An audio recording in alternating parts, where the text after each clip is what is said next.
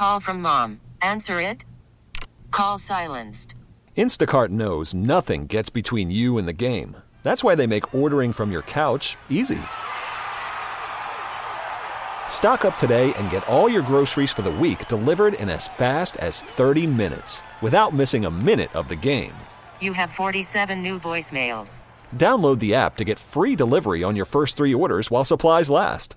Minimum $10 per order. Additional terms apply. T-Mobile has invested billions to light up America's largest 5G network from big cities to small towns, including right here in yours. And great coverage is just the beginning. Right now, families and small businesses can save up to 20% versus AT&T and Verizon when they switch. Visit your local T-Mobile store today.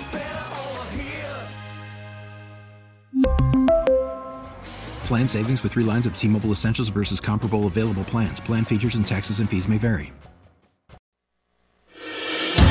Hey, Gary, thank you so much. Appreciate it. Coming up on 9.05 on this Tuesday, January 2nd, 2024. I'm Karen Michael in for John Reed. And one of my favorite guests when I host the show is Leslie Weirich, whose son died by suicide in 2016. And, and since then, she is on a mission to make sure that people understand the value of positive mental health and to prevent suicide from happening. And she is the author of a new book, The Gifts of Grief, that will be available on January 5th, which would have been her son's 28th birthday. Good morning, Leslie. Good morning, Karen. Wow, it's just so great to start the new year with you. And um, it's yeah, it's an honor to be here, especially this week is a special week for me. Well, I want to talk about your book in a minute, but first I want to talk about your trip to Alaska. You posted mm. about these troops that, and I know that you have a big passion for speaking to public safety, our troops, but you did this trip to Alaska over December, speaking to our troops. Talk about that experience. And, and I love that you talk about how it's not just the keynotes that you give when you're speaking, but it's the people that come up to you afterwards and tell you their mm-hmm. stories. Talk about this experience, what you were doing, how many people you spoke to, and just what you what what led you afterwards to and speaking to people, what you learned from them. Yeah, thank you, Karen. Um, that was the you know that was the speaking opportunity of a lifetime because you know who goes to Alaska in December, right, Karen? I mean, a little chilly. And, yeah, a little chilly. In fact, one of the lieutenant colonels said to me when I was up there, he said, do you, "Leslie, do you know what we call people who come up to Alaska in the month of December?" And I said, "No." He goes, "We call them friends." he said, because he said because nobody comes to Alaska in December. But no, they had a. um in 2021, um, so these are the Arctic Angels, Karen. They are the 11th Airborne Division up there. So I spoke in uh, a week. The first week I flew into Anchorage, um, which is a big city, and I spoke approximately probably to about three or 4,000 soldiers that week. And then from there, at the end of that week, I flew 300 miles north up into what's called the interior of Alaska, which is Fairbanks. I arrived to uh, 22 degrees below zero that evening when I flew in. So that's really, really up there. And um, they are trained in these extreme climates. You know, so you can imagine what these young soldiers are going through we had approximately four hours of daylight while I was there. Would get daylight around 10 and then it would start going down around 3. So very little sunlight there, you know, extreme temperatures. And in the best of mental health circumstances, that would impact all of us, right?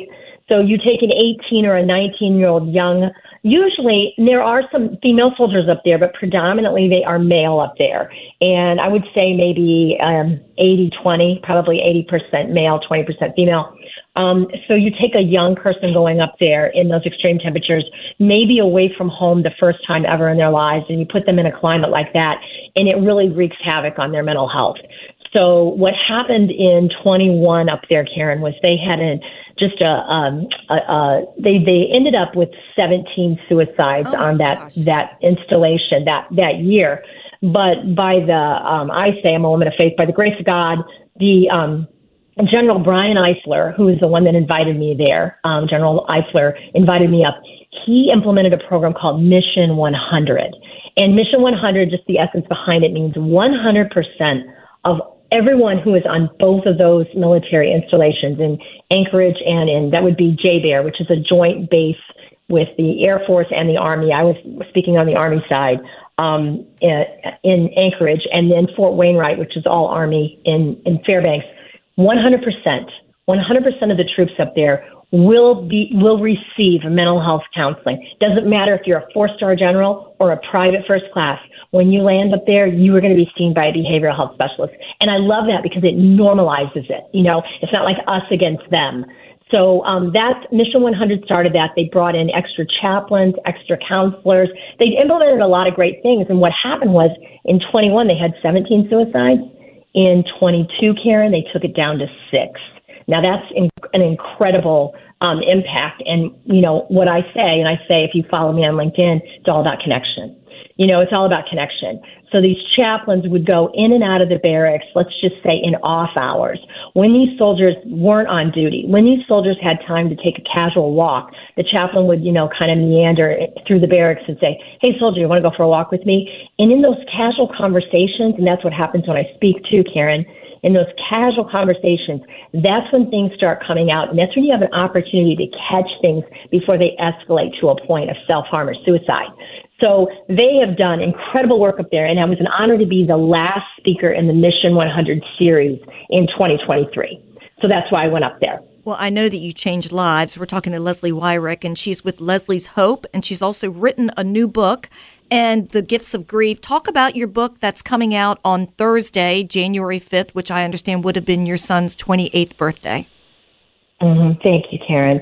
Um, it's it's it's really I want to say a memoir. I don't know how to say that, and not to give too much of my book away, but um, it is my personal journey of loss.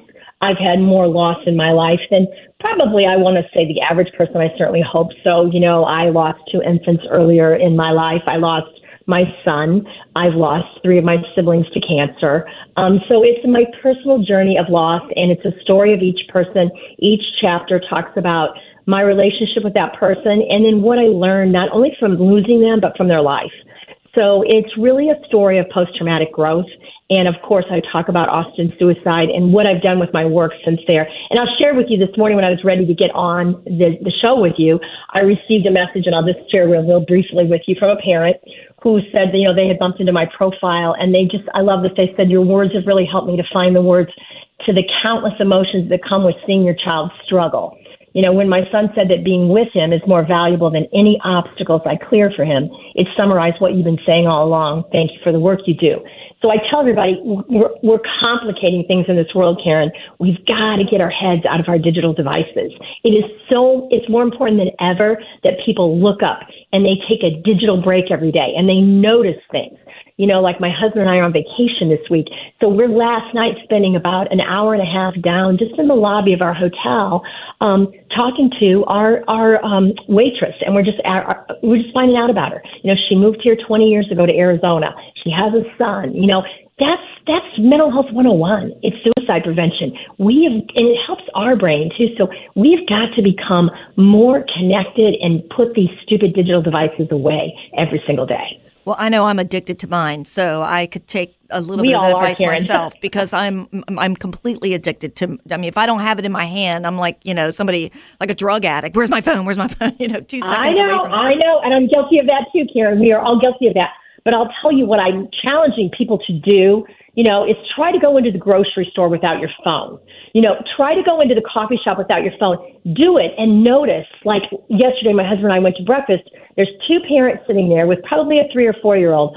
He's on a little tablet. His parents are on, you know, both their devices. And I'm like, I'm positive they were probably on a vacation. Yesterday was New Year's Day.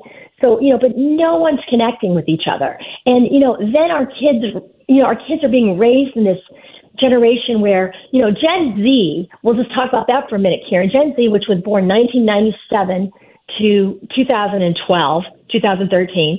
So that's most of the soldiers that I speak to are in that Gen Z generation with the military. Gen Z self reports, they self report as being lonely, sometimes or all the time, over 65% of them. So I say to them when I speak, I'm like, do you think if a digital device could solve this loneliness problem. You know, you were born with a digital device in your thumb, yet you self report as the loneliest generation ever. So that should tell us enough about the fact that our digital devices aren't really truly connecting us. You know, and so I think it's really, really important. We've lost you know, now I understand colleges are starting to teach courses on, you know, how to have conversation, how to make eye contact, you know, because you know, young people are trying to go interview and they don't even know how to shake a hand or make eye contact. You know, so it's very, very important that we teach people these skills of connection because these skills of connection are really, really important for the chemistry of our brain to give us hope and keep us here. And one of the things that you talked about was the the gift of gratitude and how mm. we need to rewire our brains because I just feel this and maybe it's just since the pandemic that we are just so our brains are just they're almost like they're they're they're on this wiring system of negativity and stress mm. and depression and loneliness and what talk about this grat this need for gratitude and how we can rewire our brains so when we go through tough times because we're going to have tough times we can be Absolutely. resilient and overcome those things Absolutely. instead of resorting to what we think is our only option which is to die by suicide which is certainly Absolutely. not a good option Absolutely. Mm, absolutely, Karen. Well, you know, you know, I feel like you can find gratitude in all things, and I think that shocks people when I say I found gratitude in my son's suicide, and I'll speak about that in the book just real briefly because we were able to harvest his organs, and so we were able to get there in time to donate, you know, um, both of his corneas, his heart valves, and all of his bone and tissue. So, you know, in every circumstance in life, I think gratitude helps our brain. But when we want to talk about, you know, and I'm going to talk a lot this year about the, the brain science of positive, you know, I want to call it positive psychology, but hope and how hope really puts chemicals in our brain that we need. Hope is forward thinking. So I think it's very, very important for people to understand gratitude because gratitude neuroplasticity. And the more you practice it, it's not going to be natural. It's not going to feel normal, especially as you said, Karen, in today's world, you know, where we're on our digital devices, where we're listening to news 24 7. But I think it's really important. And one of the things I challenge the soldiers with, I do a 3 3 challenge with them at the end of every talk, but I challenge them to find three things they're grateful for and stick them on their phone. And I have them write it down just like this. My three reasons for living today are, and I tell them, listen, they're your reasons, not mine. They can be anything you want. They can be your dog. They can be, you know, you you hung out with a buddy last night. They can be anything. But my three reasons for living today are stick them on your phone because they're always with their phone, right? Stick them on your phone, put them on there, and I said say them out loud when you're walking somewhere, when you're in the shower. You can change them up, you can add to them, whatever you want to do. But what this does is it rewires your brain. So when you're when you're really practicing gratitude, it actually calms down your nervous system calms it down. And when our nervous system is not stuck in fight or flight, like it is with so many young people when they end up dying by suicide, when it's not stuck in fight or flight, Karen, it can make better decisions. We can make better choices.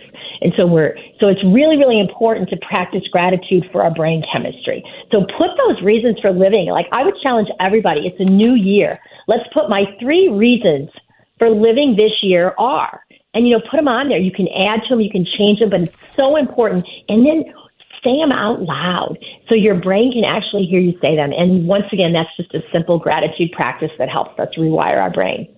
Well, I know that I'm looking forward to getting your book, The Gifts of Grief, that come that will come out this Thursday. Where can we find The Gifts of Grief, Leslie?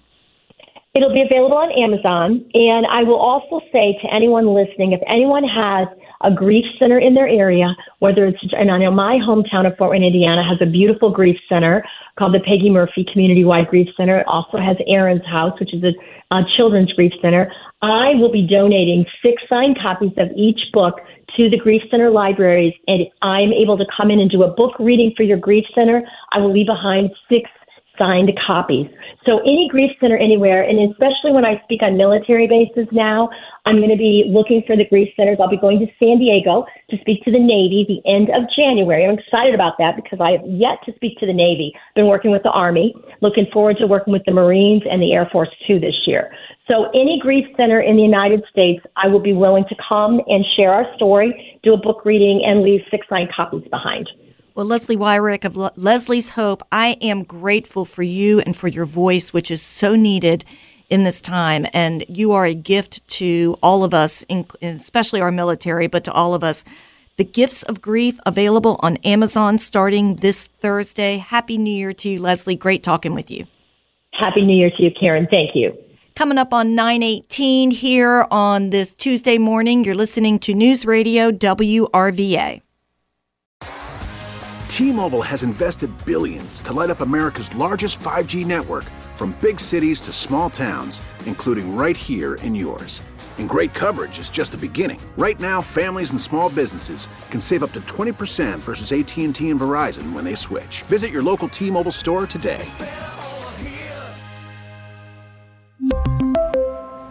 Plan savings with three lines of T Mobile Essentials versus comparable available plans. Plan features and taxes and fees may vary. We get it. Attention spans just aren't what they used to be heads in social media and eyes on Netflix. But what do people do with their ears? Well, for one, they're listening to audio. Americans spend 4.4 hours with audio every day. Oh, and you want the proof? Well, you just sat through this ad that's now approaching 30 seconds. What could you say to a potential customer in 30 seconds? Let Audacy put together a media plan tailor made for your unique marketing needs. Advertise with Audacy. Visit ads.audacy.com.